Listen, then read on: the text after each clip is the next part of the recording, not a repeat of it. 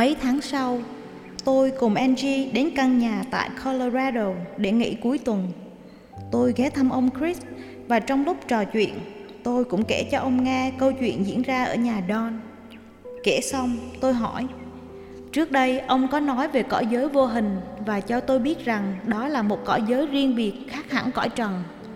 Vậy người chết đã đi qua cõi đó, tại sao vẫn có thể trở về liên lạc với người sống? Ông Chris thông thả đáp lời, chúng ta hãy bắt đầu với những gì con người trải qua sau khi chết. Khi qua đời, con người rời bỏ xác thân vật chất và hiện hữu dưới hình thức khác gọi là thân trung ấm hay vong linh đây là trạng thái trung gian giữa cái chết và lần tái sinh tiếp theo.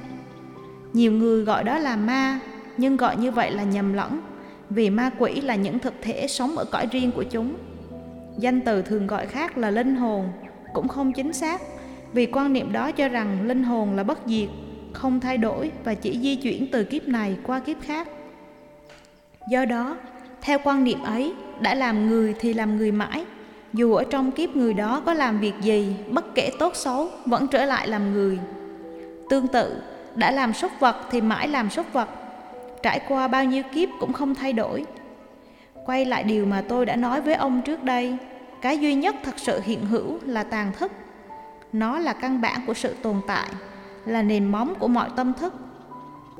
Tàn thức có thể coi như cái kho chứa rất nhiều chủng tử, mọi tư tưởng lời nói hành động trong một kiếp sống dù tốt hay xấu đều tạo ra nhân hay chủng tử được lưu trữ trong tàn thức không bao giờ mất đi tùy vào sự thu xếp của luật nhân quả mà một số chủng tử sẽ phát khởi biểu hiện thành tâm thức trong mỗi kiếp sống do đó tâm thức luôn luôn biến đổi luân chuyển qua nhiều kiếp khác nhau lúc làm người lúc làm thú vật lúc làm bậc tiên thánh ở cõi giới tâm thức cao hay ma quỷ có thể hình dung việc này như một người làm vườn vào kho lấy ra một số hạt giống để gieo trồng. Tùy điều kiện đất đai, thời tiết hay tưới bón mà những hạt giống được chọn này sẽ mọc thành cây rồi trổ quả. Kiếp người cũng thế, tùy sự sắp đặt của luật nhân quả mà người ta sinh ra tại một nơi chốn nhất định, với hoàn cảnh và tính tình riêng, không ai giống ai. Có người sung sướng, có người khổ đau, có người rất thông minh và có người lại khờ dại. Tất cả tính tình của một người đều chỉ là những chủng tử đã có sẵn trong tàn thức và được biểu hiện trong kiếp sống đó mà thôi.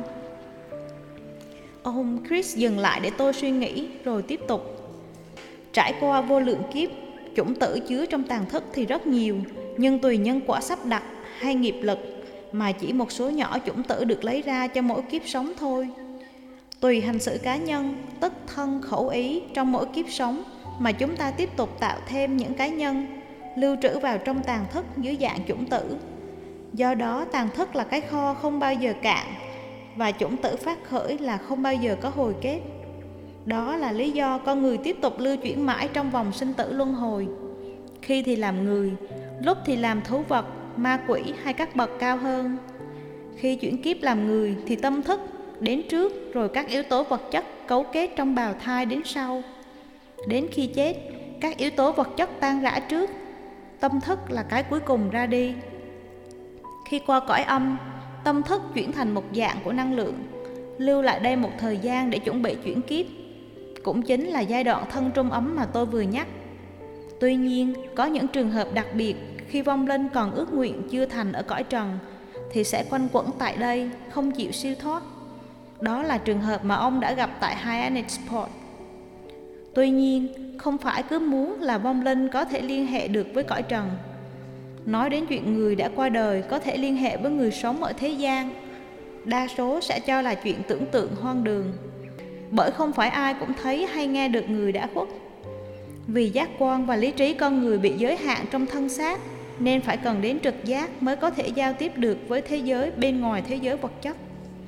Trường hợp của ông, chính trực giác đã giúp ông trò chuyện với người kia khi hai người trò chuyện, ông không nghe bằng âm thanh, bởi vong linh đó đâu còn giác quan vật chất để phát ra tiếng nói nữa. Chính trực giác đã giúp ông nghe được tiếng nói người đó bằng tâm thức, rồi chính trực giác giúp ông đáp lời ông ta trong tâm thức. Từ đó giúp ông ta hoàn tất tâm nguyện để có thể siêu thoát. Tôi hết sức ngạc nhiên trước những điều vừa nghe. Thật vậy ư? tôi không ngờ sự việc diễn ra như thế vì khi trò chuyện với ông ấy, tôi hoàn toàn không ý thức được mình đang nghe và nói bằng trực giác tôi hiểu mọi thứ ông ấy nói rõ ràng như một cuộc trò chuyện bình thường nhưng tôi vẫn thắc mắc lắm, khi vong linh qua cõi bên kia sẽ như thế nào ông chris từ tốn giải thích, bởi vì tâm thức mỗi người là khác nhau, nên khi qua đời, mỗi người sẽ có một trải nghiệm khác nhau. Thế giới bên kia thuộc về phạm vi tinh thần, nên những người duy vật, những người tin rằng chết là hết, khi qua đây sẽ không nhận thức được gì mà cứ ở trong trạng thái như người ngủ say. Đó là nghiệp quả của sự phủ nhận mù quáng. Phải mất nhiều năm, có khi cả thế kỷ, họ mới ý thức mình đã qua cõi khác.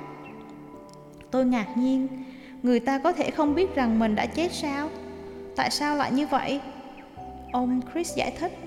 Người duy vật không tin vào những gì, không thể nhận thức được bằng giác quan vật chất.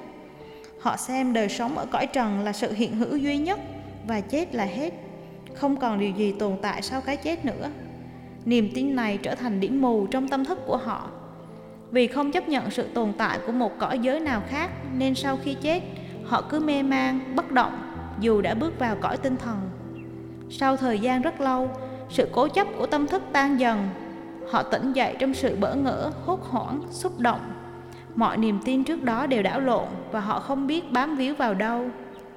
Trong lúc hoang mang, bối rối này, họ dễ bị những vong linh xấu, lôi kéo hay bị các loài ma quỷ dẫn dụ vào những nơi mà đáng lẽ họ không phải đến.